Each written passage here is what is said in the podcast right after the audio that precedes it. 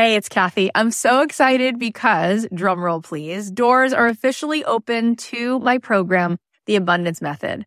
I have been wanting to put this program out in the world for two and a half years. I've been working on it behind the scenes, and this is my signature program. This is the program that is going to teach you the method, the framework for how to become a master manifester in your life. Why is that? Because everything is vibration. We live in a world that is atomic. That means the world is made of atoms, which is energy. 99.9% of every atom is energy and less than 1% particle. So in order for us to manifest in our life, we need to become the highest vibe possible and to sustain that.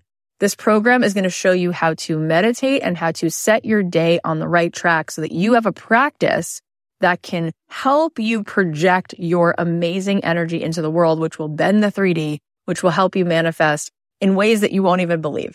This is a transformative live 10 week program. It is designed to help you on this journey of spiritual awakening. It's going to give you tons of tools. I'm going to show you how to change your energy, master the manifestation once and for all.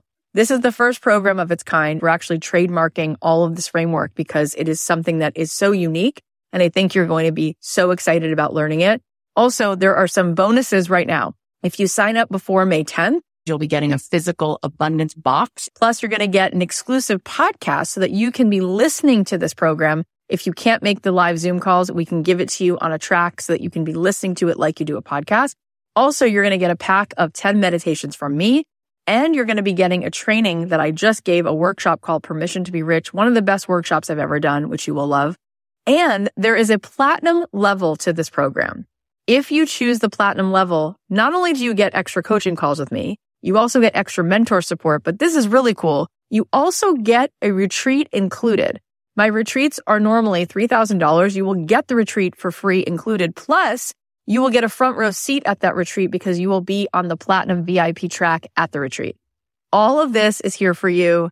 I'd love to see you in this program. I want to see you tapping in, turning on to that electricity within you so that you can find your way to the life that you were born to manifest for yourself. You can join us now at cathyheller.com slash join. I cannot wait. Get on in there, see what all the excitement is about. It's going to be so much fun. It's not worrying so much about step seven, right? Like today, you need to worry about step one. Like you need to do one thing today. If you're a creative person, if you're a baker, a dancer, a photographer, a screenwriter, an actor, a comedian, a podcaster, and you want to figure out how to make a living doing what you love, this is the show. This is the show. Don't keep your day job. My name is Cathy Heller, and I'm a singer songwriter. I make a living doing what I love, and I want that for you.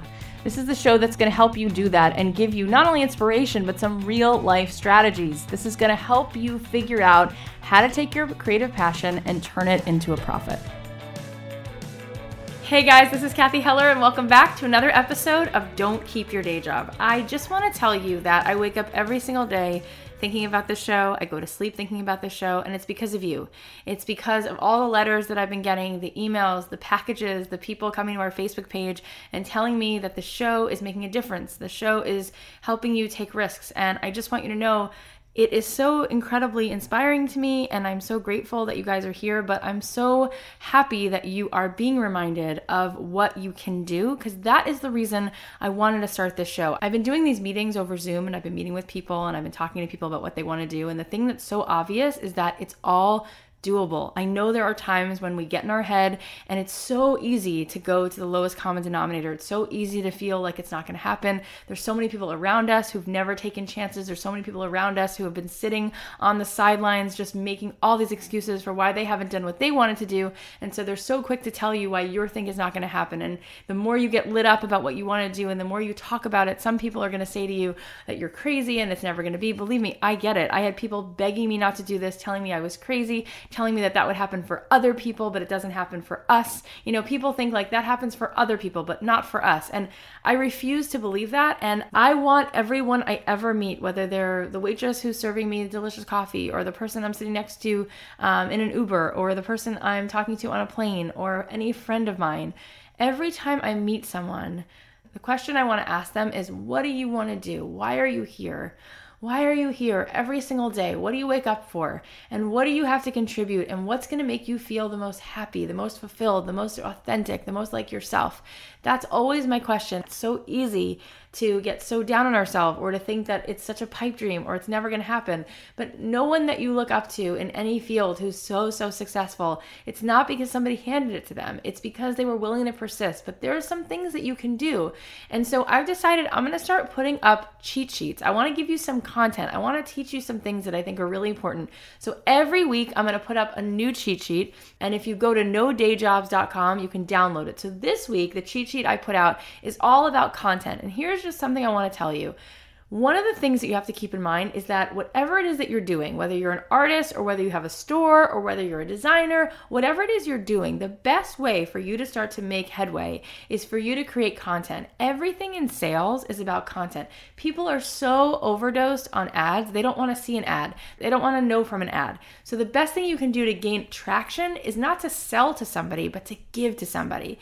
And so many brands now have this so figured out. And so let me give you a few examples. Like Whole Foods, you know, instead of putting up just ads, one of the things that they're spending a lot of money doing is creating content. So if you go to the Whole Foods website, you're going to see all these articles and they have a blog on healthy food and healthy living and all of that stuff. And they know that that's something that their customer really wants. And so instead of just trying to put up another ad, they're saying, How can I engage my customer? And so they're going to educate people on how to build a lifestyle that's healthy. And then people are going to go there for content. And then while they're absorbing that content, as an offshoot, they're going to naturally buy things from Whole Foods.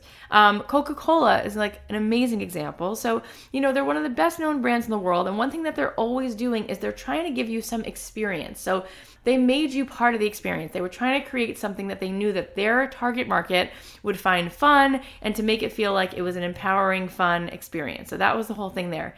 There's so many brands that do this, but the idea is you can create content, whatever it is you're doing. So let's say you are a therapist, right? Let's say you specialize in families you could start to put out a blog and talk about things that are really helpful. You can educate people on things that you think are so essential when it comes to parenting or things that are essential in your relationship. And as you're putting out content that people are absorbing, as an offshoot, people are going to come to notice you and come to understand what you do, and you're going to become an expert in that it's the same thing no matter what you're doing. You know, if you have a bakery, so you can, like I've said before, you can start posting things that you think people might want to absorb. What are the things that people might be interested in? Can you talk about some recipes? Can you show people what you were doing? And if you're a hat maker, can you show people videos of how you make these hats? And can you show people where you get the felt? Can you show people what kind of buttons you use?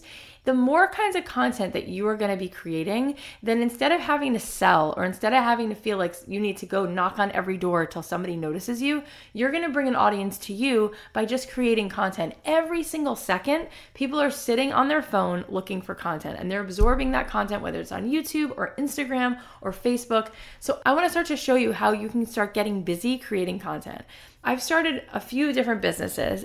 You know, even this podcast, for example, you know, this was another thing that I felt I could be putting out there. I, wanted to contribute. The more that you're thinking what can you give, what can you teach, what can you share, what can you contribute, the more that things are going to start to come to you. I was doing these chats live online and I was talking to listeners and I was, people won raffles and I was talking to people about what they wanted to do. It was so much fun. One of the girls who was on the call, she has this great idea. So she has been all over the world and she wants to start to show people how there's so many similarities in all the different people she's met all over the world, and she wants to educate people on what's similar about different cultures. And she said, I would love to start to get hired to speak. And I said, Well, start to brand yourself as an expert. She said, Well, how would I do it? I said, Start putting out a blog and talk about the different countries you've been to and post photos and post interesting things about different cultures and post quizzes and see if people can recognize, you know, based on the things that you're posting, whether that country that you're talking about is Costa Rica or or are you really talking about Italy? Or is that really America? And then you can start to educate people. You can do videos. You can take some photos of places you've been around the world. You can go visit different places and do man on the street stuff and interview people and talk to people. And sooner or later, you're going to start to create an awareness around yourself. And people are going to come to you and say, Can you speak at this meeting we're having? Can you speak at this organization? Can you speak at this charity dinner? You don't realize that right now you have this incredible audience. You have people right now waiting to absorb the content that you have to put out there. Years ago, we didn't have anything like this, but now, if you can create content that's interesting, if you can create content that's fun, that's entertaining, that's educational, that contributes, you don't realize it, but every single day, online magazines and blogs and print magazines and and TV shows and morning shows, everyone's looking for content. So that's another thing. People are always looking to feature things. So a friend of mine I talked about on my first episode, um, she has a website called Entertaining with Emily, and she's incredible. She's so talented. She's like Pinterest on steroids. She does everything, and you, you want to hate her, but she's like the nicest girl in the world. And she grew up on a farm, and she's so sweet and so beautiful. And she creates gorgeous content because she makes these incredible parties, and she makes all these handmade party favors and all these beautiful posters. And she, if you walked into her house, you'd never want to invite her to a party you threw because everything she does is so amazing. And the point is, she also takes photos of all of the beautiful scenes that she creates, whether it's a party for 4th of July or it's a birthday party and the theme is animals or the theme is unicorns or the theme is gymnastics or it's Valentine's Day or it's New Year's. She's always taking these incredible photos and she's throwing parties and she's staging things. She's doing a whole different variety of things and taking photos of it. And so she started posting this stuff and then soon people started coming to her because her content was so cool. And they said can we feature it on our blog? Can we feature it in our online magazine? Can we feature it? Because everyone's looking for content. You become a squeaky wheel. And i'm telling you the doors are going to open. You're going to start to have more work than you ever even known possible. So that's one thing I want you to start to think about creating. And I made you guys a cheat sheet on how to create content. So if you go to nodayjobs.com, you can read some of the things that I'm talking about. But whatever it is you're doing, I want you to start thinking about what kinds of things can you be creating? Can you be posting pictures on Instagram? Can you be posting a blog? Can you be posting how-tos? Can you be posting a cheat sheet? And then we're going to talk about list building. I'll talk about that in, the, in our next episode. But I'm so excited because today we have this awesome example of what I'm talking about because Elise is here and Elise is amazing and you can go to her website, Elise Joy, and you can find out what she's been doing. But basically, she has a blog, she has a podcast, she's been creating so many different kinds of things. She does all these different kinds of crafts. We're going to hear her story now. And she's made an incredible life for herself. She's a mom, she has two little kids, and she's so successful. You know, you're going to hear the whole story. And I can't wait, actually, now that you're here, Elise, to hear all of this and how this all started. But it's so inspiring to see somebody doing their crafts, whether it's scrapbooking or decoupage or rubber stamps or whatever it is you've been doing. And I've just been seeing this from the sidelines, watching you post stuff online and listening to your podcast, but I can't wait to hear how you've been able to make such a good living doing all your crafts and doing what you love. So tell us how you started.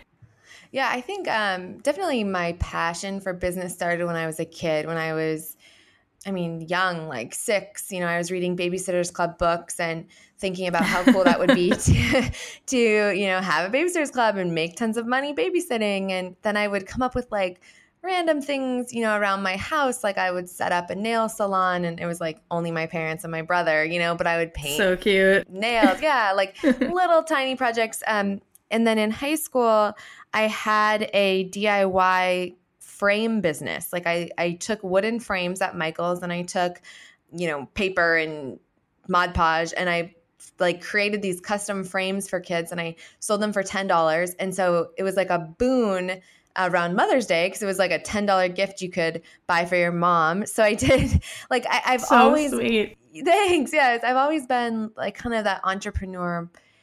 How old mind. were you when you were making those frames for Mother's Day? Yeah, that the big frames. Boom. Yeah, the frames. The frames was seven. I was seventeen, and I think I my profit was not huge. I think I made a thousand dollars. I had a spreadsheet though, and I tracked. But a thousand dollars for a seventeen-year-old is a lot of money. Yeah, it was a big deal, you know. So I, I definitely have always liked that. Um, I went to college for business, and I was business administration with an emphasis in marketing. And marketing in two thousand three through two thousand seven was so different than it is now, right? It, it's so traditional. So at the time, you know, then there wasn't social media. There wasn't really internet marketing in the same way at all, other than like garish banner ads. And so, um, what I learned marketing wise, I think was very different um, at the time, but that was what my focus was. I always thought I would get a very normal job. I'd work in a tall building and I'd be this high powered business exec. And that was right. kind of like yeah like that was the picture in my head um, but when i was graduating college I, you know I, senior year you apply for a bunch of jobs and I applied for tons. I like flew all over the country for interviews and I just could not get a job. And so I, um, at the time, was dating my now husband, boyfriend, and I decided to move out to Maryland where he was for med school. And I just moved in with him and got a job working at a retail store. Uh, so that was my first job out of college. I was making nine bucks an hour. And yeah, and I had this degree, but it didn't matter because no one wanted to hire me for the jobs I wanted. So that was, I think, when my idea of what a career could look like had shifted. And in 2005, when I was a junior in college, I'd started a blog and I just shared pretty normal journally entries about my life. And then I started sharing more craft projects. And that, so those two things, not getting hired and starting the blog, kind of became the catalyst for getting things rolling and becoming self employed. Wow, so cool. So, what happened with that blog? So, I got more serious about it. Like, I, you know, in the beginning, it was just fun. Um, and then, you know, as blogs started to become bigger deals, I took it more seriously and started to make sure that I had a post up, you know, every morning at 5 a.m. And I had an editorial calendar and I tried to be more practical about what I was sharing and a little bit more smart about what people wanted to read and what would get clicks. And it never grew into something crazy. I never hired a team of people to help. And I didn't have a ton of sponsored posts. I think in 10 years I did six or seven. I made some money from affiliate programs, but very little money from advertising. And instead, the blog was just sort of a funnel that I used to help sell various products and workshops and things that I was working on. So So cool. I love this. I love yeah, this. I, I, always said, you know, my blog is not my business, but my blog fuels my business. Um, so that that worked out really great for me. Um, so it worked in that I wasn't trying to sell other people's stuff. I was trying to sell my own. So I guess for me that that was what felt the most authentic. Like I felt very comfortable writing a post about, "Hey, here's my product. Here's how it works. Look at this sample I made of it." I felt more comfortable with that than I felt with, "Hey, here's this really cool snack food. I love to eat right. it." Like it just and and like I get like I think people do that really great. I don't do that great. I'm not good at that part. So for me, that's the way I wanted to use it. But it's so smart. Like you knew this before. Now there's been all these books, and now there, now it's a thing that people know. You know, when you create content, that's how you're going to make commerce. Like your revenue mm-hmm. will come. But you were you just knew that intuitively. You created a blog before you even realized that this was going to be the catalyst for you to sell things and for you to create a whole world around yourself. So, what were the first few things you were selling on the blog? Yeah, the very, very beginning, I was selling what I called mixed paper books. And they were little tiny scrapbooks that I put together with um, different pieces of paper and they were held together with like binder rings. And they were small, like four by six. And yeah, they were little scrapbooks. So I would obviously send them. You know, you'd buy them through my Etsy shop, and then you could add your own photos and your own handwriting to turn them into like little scrapbooks or journals. Those were the first couple of things I was selling. And then I took a letterpress class and learned how to letterpress print on these big old Vandercook machines. And so then I started selling letterpress prints, which was cool because not everyone wow. Yeah like not letterpress is a little bit more it's just more difficult to enter. Like you don't necessarily have access to a letterpress machine you know? So that was something fun to sell. Those were like kind of my first couple products. Okay so you would put up a link to your etsy shop is that what you were saying? Yep. and that you would talk about that on your blog. Okay so how long were you creating the blog before you started selling stuff on the blog Great question. So started the blog in uh, December 2005, and I think I opened my Etsy shop in the spring of 2008, but it could have been the fall of 2007. So about, uh, I'd say about two years where there was no money, not even a dream of money. What were you posting about when you were you were talking about how you'd start to think what do people want to read, and you were putting more thought into it every day? What were the kinds of things that you were posting about? What was the content? Yeah, in 2005, 2006, 2007, everyone was posting about themselves right? Like it, it wasn't just it, it wasn't the same. It wasn't a market. And so it was a journal and i would just share like you know here's what i'm up to. And and i had just graduated college. I just moved cross country. And so there was things to share there. I was involved in scrapbooking at the time. So yeah. scrapbooking was a big, big deal where there were message boards and magazines. Yeah, so much was devoted to that. And so I would share various scrapbook projects, um, which is kind of how that transition then came to the mixed paper books. And again, like I was sharing because other people who were in the scrapbook community were sharing. And at the time, again, like there weren't as many people creating content. And so that was right. like if you got you know a thousand views a day that was a huge deal or it, it, felt like it and so um and you were became, and you were growing an audience by posting the link on message boards like you were saying chat yes. chat groups about scrapbooking that was your that was yeah. the main anchor okay Exactly. So then what happened? There, um, there, there was nothing else. There's all that existed was message boards. Um, and so then it kind of started getting bigger. Pinterest, you know, came on the scene and that helped because people kind of started finding me through there. I think Pinterest was my largest traffic driver starting in like 2010. I got married, so I had a huge thing to blog about. Like we had a total DIY wedding, so I could blog about my flowers, blog about my invitations, you know, and kind of turn that into something. I made my own invitations. And so then I got requests to make other people's invitations, very right. small scale, like super little. But I really was just piecing together these tiny things. At the same time, I was working retail still. So I still had a job that got me out of the house, but I could kind of build this up, you know, slowly. On the side, yeah. Okay, so you start selling these mixed paper books, and then what happens? Um, then I just got a little bit more legit with it. So in the beginning, the books were all unique. Like I would take scraps of what I had and put them together and then list five different, 10 different books um, completely, and then they'd sell out. And so I got more oh serious. And yeah, wow. I got a I got a um, retail license so I could start purchasing wholesale, and I started investing like a little tiny bit of my money into the business, and I would buy paper in bulk, you know, in various colors. I'd come up with themes for things. And then I'd launch instead of 10 unique items, I would launch 25 of the same item. So that was exciting. It was like a product line instead of these pieces. I could take photographs once but sell 25 things, you know. So right. that that's kind of when I started getting a little bit smarter about what it could be about. Um, and what and again, were you saying? What, were you selling when you were saying you were buying different colors of paper? What was the line of product? That was the same books. Mixed paper yep. books? Okay. Yep, mixed paper books. Then I started getting into theme. So I would do like a book for summer. So this idea would be like you'd buy this book and capture your summer in the book. And, you know, then I would hype that. And every, because the blog was my main – advertising place, I would just share, like, here's how I'm working on my summer book. You know, if you want to buy one, here's a link. At the time, it just made sense to sell like this. Like, now you would launch a product and then you'd kind of back into sharing how to do it. Um, but right. at the time, I wanted to be working on this stuff, and it was a fun way to make some money to like amazing yeah to share with other people it was so genuine and it was so yeah. earnest.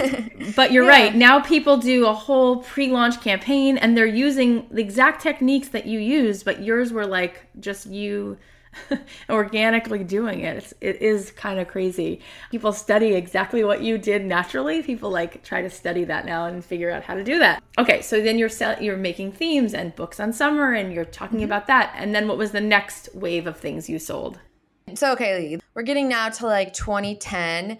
I got married, and my husband and I moved back across the country to San Diego. And then I was working on decorating our house. And in the process of that, I was like making artwork for our walls. So I made a few prints that were 11 by 14 and right. hung them in my house. And people, and again, shared them on the blog. People like those. So I started selling prints, um, just 11 by 14, almost like photo posters. So that was kind of the next wave. That launched a whole wave of prints um, that I sold in various colorways and with different designs. And yeah, that, that was kind of phase two of the business. And at this point, when we moved to San Diego, that's when I quit my day job.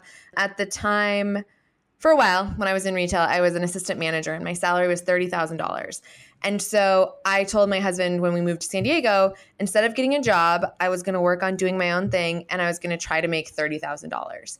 And that was kind of our agreement. Like if in this one year I could make what I was making at a real job, then that meant I didn't have to get a real job. so, sure. Yeah. Yeah. So so that became the goal. And yeah, I never had a real job since. So that's good. wow, wow, wow. You're so creative. Every time you're talking, like I'm seriously in my face like lights up like I get like so excited. I love hearing how creative you are and how you just put stuff out there and you don't scrutinize it so much. Like at least no. that's not how it sounds. I love that. I mean, that's so freeing. So you're now you're decorating your house, you're talking about the stuff you're making for your walls, and then what happens?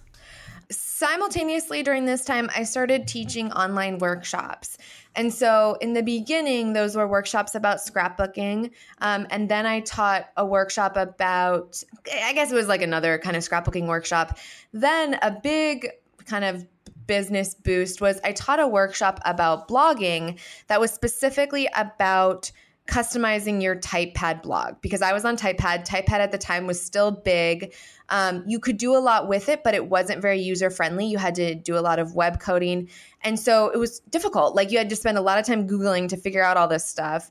And I had taken a web design class in college. And so a lot of it I understood, a lot of it I could figure out. And so I taught an online workshop that was $115. So again, like at the time, that felt like a lot of money and still does feel like a lot of money. So people took that class. I think it was a month long or something, and I created all the content for that. And that felt like a big thing. That was a high ticket item that was getting people interested. It, that that kind of felt like a big business milestone to launch yeah.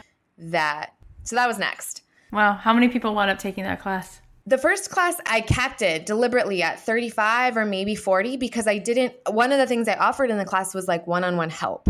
And right. so I was going to yeah. yeah, so I was very nervous that I'd be inundated with questions and it would be terrible. But as usual, you know, there's always like one or two people who are tons of questions and then everyone else doesn't have any questions. And so that worked out great. I think I reran that class four times, always with about 40, 35 people Amazing. And I would just I would run it like every six months. Yeah, yeah. that's amazing. You probably made like twenty thousand dollars from just doing yeah. that. Not bad.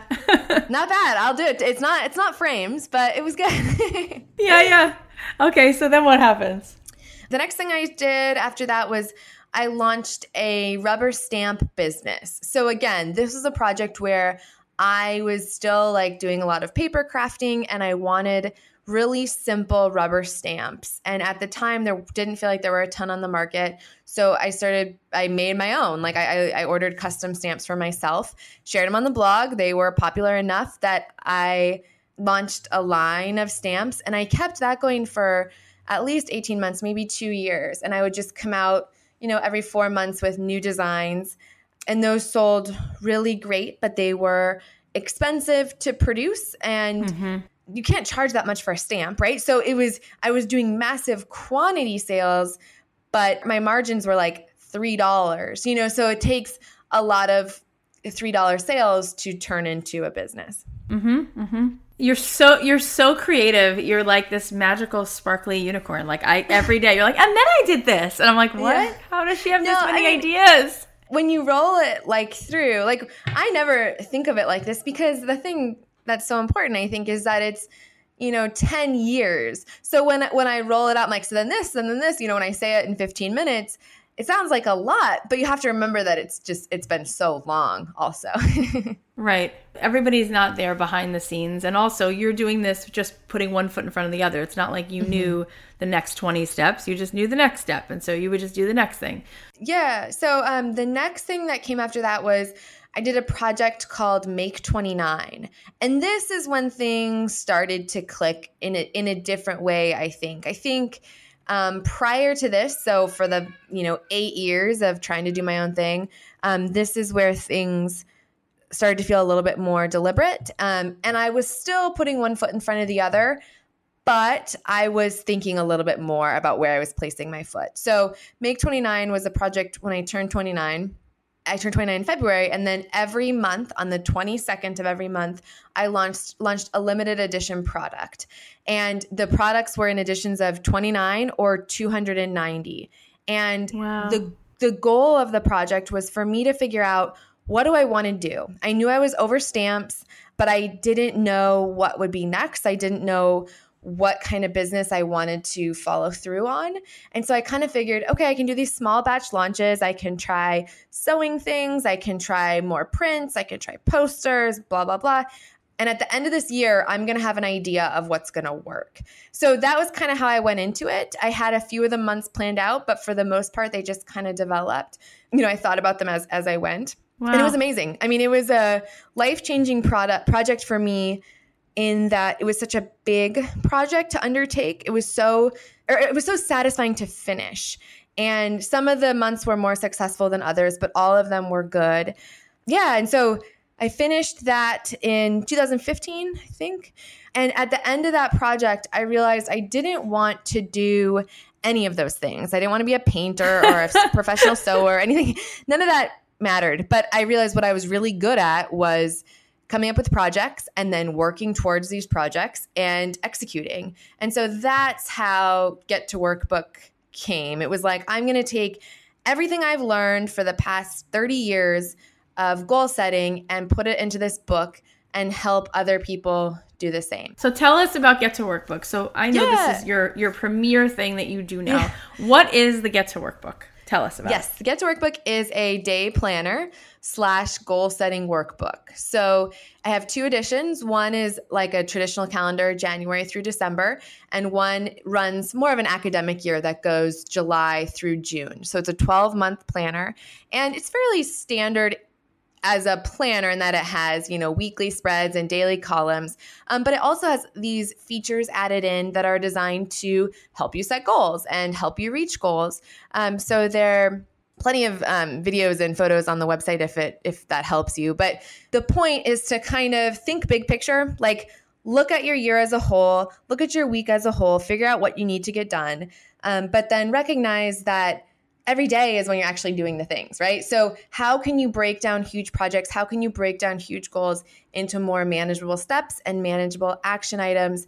and then work towards them. Well, what are some things that you learned when you were going through that year? And like you said, in the totality of your life, what do you feel like are some of the ways that people can actually make it happen versus like you said it can be overwhelming but day to day you've got to take action so what are some ideas you have that you can talk to us about oh man, there's so many things. Okay, one of the biggest things is we all are.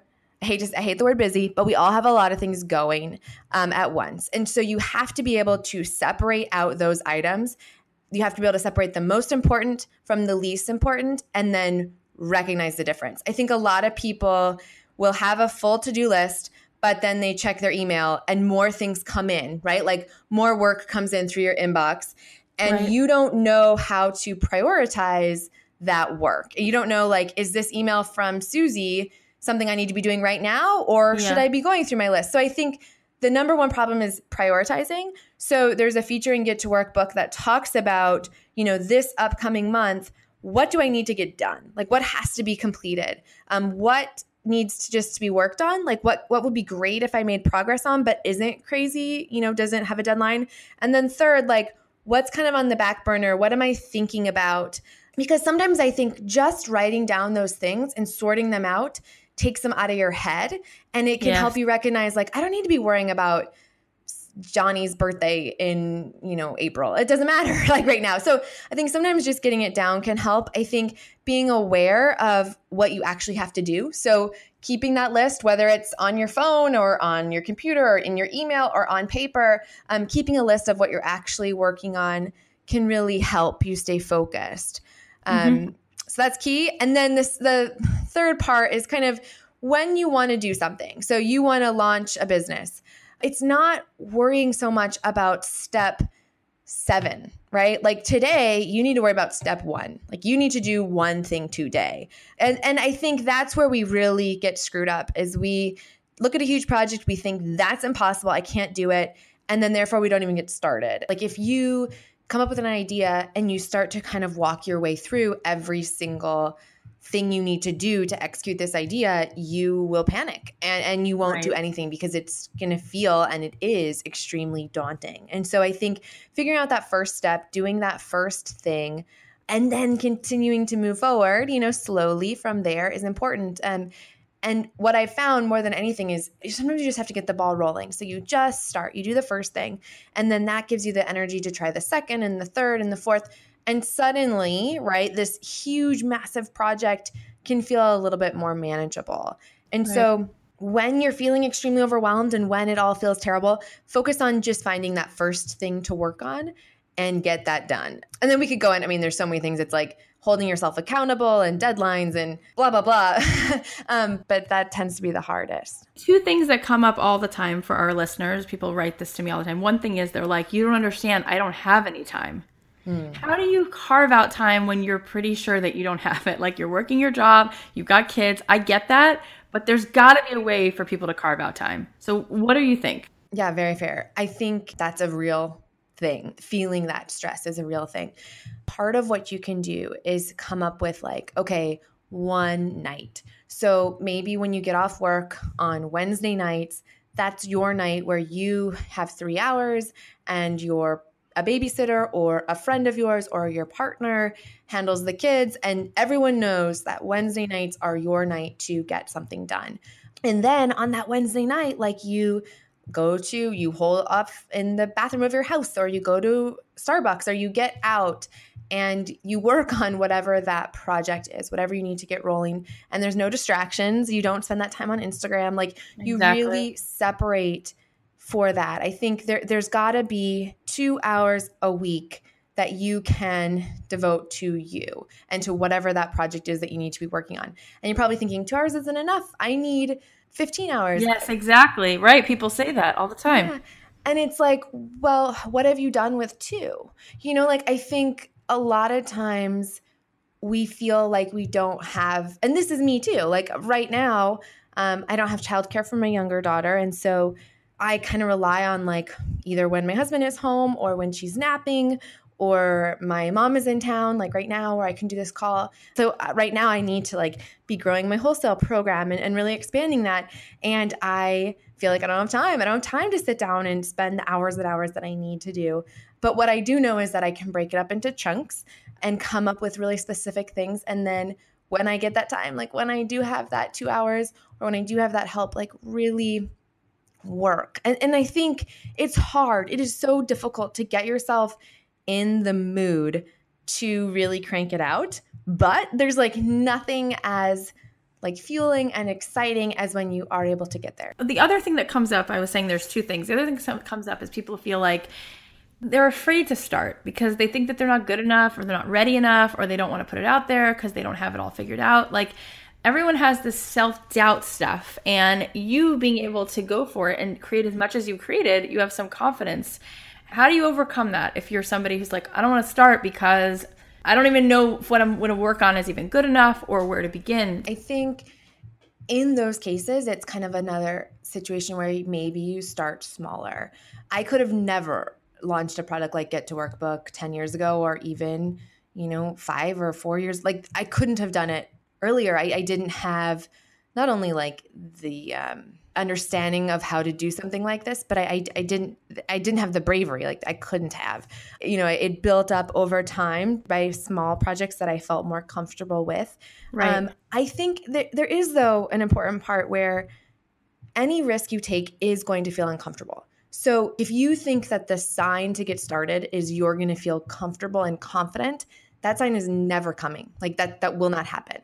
So it's sort of recognizing that you're never going to feel super confident. You're never going to feel super comfortable. But that's kind of how you know that, that it's a risk right. to take. I wouldn't say like you want to be just like covered in hives and, and under your bed hiding. like that that's not the discomfort we're looking for, but it's never going to feel great. And so part of it is just sort of getting over this idea that it ever will. I see. Yeah, I love that. And so now give us a snapshot, you know, because it's not bragging, it's inspiring. Tell us that people listening can hear where this blog 10 years ago, 12 years ago, where this has led you. How many people are buying from you? What's your audience? How many people read the blog? How many people listen to your podcast? Tell us a snapshot of where you're at. Yeah, good question. So the blog, I, I stopped writing the blog when right before my younger daughter Piper was born um, because so this is something interesting but i was feeling like i needed to pull back and so i wanted to be selling Get to Work book. Um, I wanted to be doing my job, but I didn't want my life and my job to be overlapping as much. And so I no longer write the blog daily. So if you go to it, it's at enjoyitblog.com. You'll see 10 years of archives and you'll see a few posts from the past year. So that I no longer do. I, I couldn't tell you what my numbers are on that. With um, the podcast, again, I'm kind of on a little hiatus. I'll be coming back in July. My listens are not crazy. I think my episodes are downloaded right now like 12 to 14,000 times, which is great, but not like insane. I think that's amazing. Yeah. Thank and then with Get to Work book, I sell about last year in just product sales, $500,000 worth of gross. So that that's where amazing. I took. Amazing. So how many yeah. did you sell? So with Get Workbook in the summer, almost 3000 in the winter oh 4000 but Elise, I've expanded the product amazing. line. So now, thanks. Yeah. So now there's a lot oh of different God. products all under the Get to Work book umbrella, and and that's something that I want to keep growing. And obviously, and of course, I didn't pocket five hundred thousand. There's so much expense that goes into a sure, business sure. like this. But you, you're doing okay. Uh, yeah, exactly. I am. I'm, I'm very very happy with where the business is and what it contributes to my family, and I like Amazing. it. I like my job a lot you're making more money than some people who are lawyers and doctors doing something that you absolutely love that's 100% authentic to your personality and you're contributing. Yeah you're contributing you. to the world. Well i'm make, i'm making more money gross than some lawyers or doctors. Well yeah I my, mean, my take home is smaller. Still i mean and you're not even having to work full time it's incredible. Thank you. Thank you. Yeah it's i mean i i'm excited. Wow. So what are the other products that you're selling so now under the Get to Work book umbrella, there are planner accessories. So there's like a bookmark that snaps into the book. Um, and then there's a lot of different notepads that kind of take the features of the book. So there's a perpetual calendar notepad where you could look at a week at a glance and you know create your to-do list on there. Um, there's sticky notes and washi tape, even enamel pins made out of the artwork and wall calendars. And so I again, like I didn't think about that. Like when I came up with Get to Work book, I wasn't thinking, oh, and then this could be a product line and blah blah blah. Um, but you know, as you work on something and you see what works and you see exactly. what customers are responding to, right. you can adjust. And so, okay, a couple things. This is amazing. Okay, are you also giving a course to teach people how to use these products, or it's just right now products because you're with your kids and you're making these products? Yeah, I'm. I'm not. I think that's probably a weakness and a missed opportunity for the brand is that I don't do as much like I would never charge for a course for it, but I could do much more like free training, I guess, for people who want it. I have a bunch of videos on the website, or I have three videos on the website that kind of walk through the book and talk about the features and how they're designed to be used. Um, I use Instagram as my main marketing tool and I showcase what people are you know doing with the book. Um so very cool. That's awesome. Yeah that that helps for sure. I mean without a doubt i notice sales increase when i promote something very specific on on the instagram feed you know how it's been used.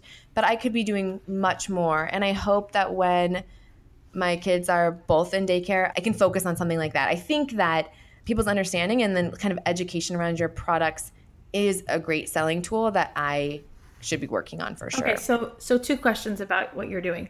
One is how do you get the stuff made? Let's say I'm listening to this and I'm so inspired I want to buy the Get to Work book and then start working on a project. How are you getting your stuff made when you're making a notepad? Where is that being created?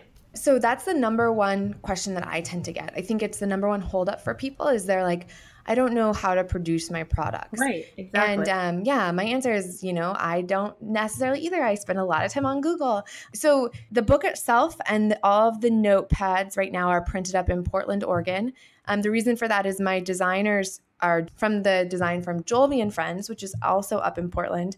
And they had this connection for a printer up there. And I went with him, and he's great. Like the product has been great. I'm happy with the paper. Everything's good. So right now, notepads and books are printed up in Portland. Other items like the bookmarks, I Googled and yeah. and got samples and worked with a couple different companies.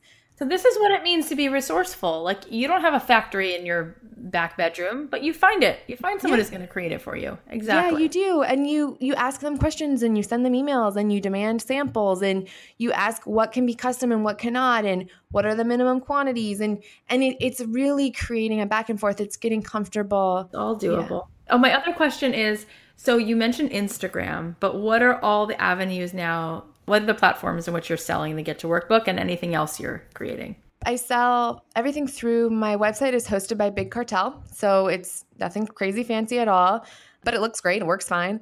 So I sell through Big Cartel. My Instagram is by far my main driver. That's the platform that I am the most passionate about. So it's the easiest for me to use. Mm-hmm. Um, I have a virtual assistant who monitors my Get to Work book Facebook page, but I don't use Facebook. And so it's not a great method for me to interact with customers, but of course, there's a ton of customers there. So it's good to have that. And then everything is obviously Pinterest friendly, but I don't use Pinterest really as a driver myself. So, you know, I hope that people pin and then buy it through there, but that's not something I tend to do. So, what your main driver is Instagram? My, my main driver is Instagram, yes. Interesting. Because there's obviously tons of stuff you can be doing, but you've set up your life so that you can have time with your girls and time to do your work. And you're not doing every single possible avenue but the one that you're using is clearly working. I mean look what's come from just that. Yeah yeah. And it's not to say that like i can't tell you. I think every day i get emails about you know here's how you can improve this. Here's how you can be doing this. And you know i'm just on like i'm um, some sort of chain where they send it to everyone. Yeah i'm like well you know i i'm happy with where i'm at. And, and i'm i'm at a season of my life where I'd rather do less than more. Like, of course, that means less money sometimes, but I feel like it's manageable right now. And I think that's probably one of the most important things while my girls are so little is that what I'm doing feels manageable. That's not to say I don't have days where I'm completely panicked, but most days I wake up feel feeling comfortable and confident with what's on my list. And that feeling to me is worth so much more than eyeballs. so I'm I'm trying to kind of keep keep it there. Amazing. It's such a cool story and I love how healthy you are. Like you're, you're still that same girl who clearly came from such a magical place because you know here you are you've sort of figured out the ingredients to being successful and you're still doing it in a way that feels measurable that feels like you can handle that feels like you can still give it your all and love it. That's very unique. I don't think everybody is in that spot. Well thank you. Yeah i think i saw something that someone said um, and I, I don't even know if this is their quote or it's just a common quote, but like overnight successes take 10 years. And I just, I, I, haven't related as much to something um, as that. I don't think that there is a shortcut. I think it's about trying a lot of things. I think I was in the right place in the right time. Like I started my blog at the right time and I invested in different things slowly enough, you know, that it could kind of grow. It never snowballed. It just kind of got a little bit, you know, a little bit bigger, but I was like getting stronger at the same time. So it's kind of like, you know, as your kids grow, you can carry them because you're getting stronger as you're carrying them as they're growing. So they're growing, but you're getting stronger. And so I think that's kind of how this has just been. It's like I've taken on new things as I've gotten a little bit better at doing it. And then that's allowed the business to grow. That's a terrible analogy, but no, it's not. It's great. So, two last things. Number one, where can people find your stuff? Just give us clearly the website you want to send people to for the Get to Work book or whatever. I would say the best place to start is elisejoy.com because if you go there, you can get a link to my social media sites, my blog, and Get to Workbook. But yeah, Get to Workbook is at gettoworkbook.com. But Elise Joy is like my online hub. Awesome. How much is Get to Workbook for people before they so 55 when it's full price and the July through June book will be launching in April. But right now the January through December book is discounted. Um, it's 15% off with free shipping. So right now it's like 46.79 75. That's awesome. Okay, and finally, if you're talking to someone, you know, you're having coffee with someone who's so inspired by you and they also have this dream but they haven't taken the steps you've taken, what's your advice? so hard to not be trite. I think that my advice is to start small and focus on something that you can do today to get closer to what you're trying to do. Um, don't panic, like don't let yourself get overwhelmed and realize that there is a space for everyone's idea. I think that's it. I think there's always a space for a good idea. So don't worry so much about being the fastest or the cheapest or the best. Just if you have a good idea, work on that first step to turning it into something. God, I love that. That's so nice.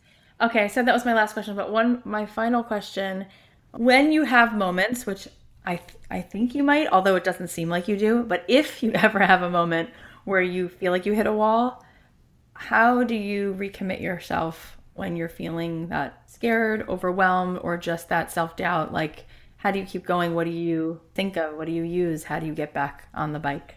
Yeah, awesome question. I hit walls all the time, both personally and professionally. And I think um, what helps me is like realizing that this wall is not different than other walls I've hit. So, whatever current crisis you're in usually feels like the worst crisis ever um, because you're in it. But I think that what I like to try is just perspective on like kind of reminding myself, you know, remember when I got through that, or remember when I did this, or whatever. And so that kind of helps me realize that this will not be the end. And then I think the second thing that is important is you have to give yourself downtime. You know, like we can't be 100% productive and up all the time people. You can't do that forever. And so you have to allow yourself to kind of have those down moments and realize that you'll get it back. Um, but there's there's kind of value I think sometimes in like letting it be. Like being a little bummed is not bad. This was so much fun. Thank you so much for sharing all this with us. Everybody should go check out and get the Get to Work book. It makes a lot of sense to start working on things every day. So thank you so much. Yeah, thank you. What a pleasure. And that's so kind. So thank you. Oh, that was so much fun to listen to. I love that story. I love how you've created a life for yourself, doing what you love, making an amazing living, and you have two little girls and you're just doing it all. Okay, so here are some of my takeaways. Number one, sometimes less is more. You don't always have to look for more. Do what's manageable. You can be happy with where you're at. Number two, sometimes overnight successes can take 10 years. Sometimes they don't, but sometimes they do. Number three, don't panic. Don't get overwhelmed by the whole process. Start small and focus on something small that you can do today.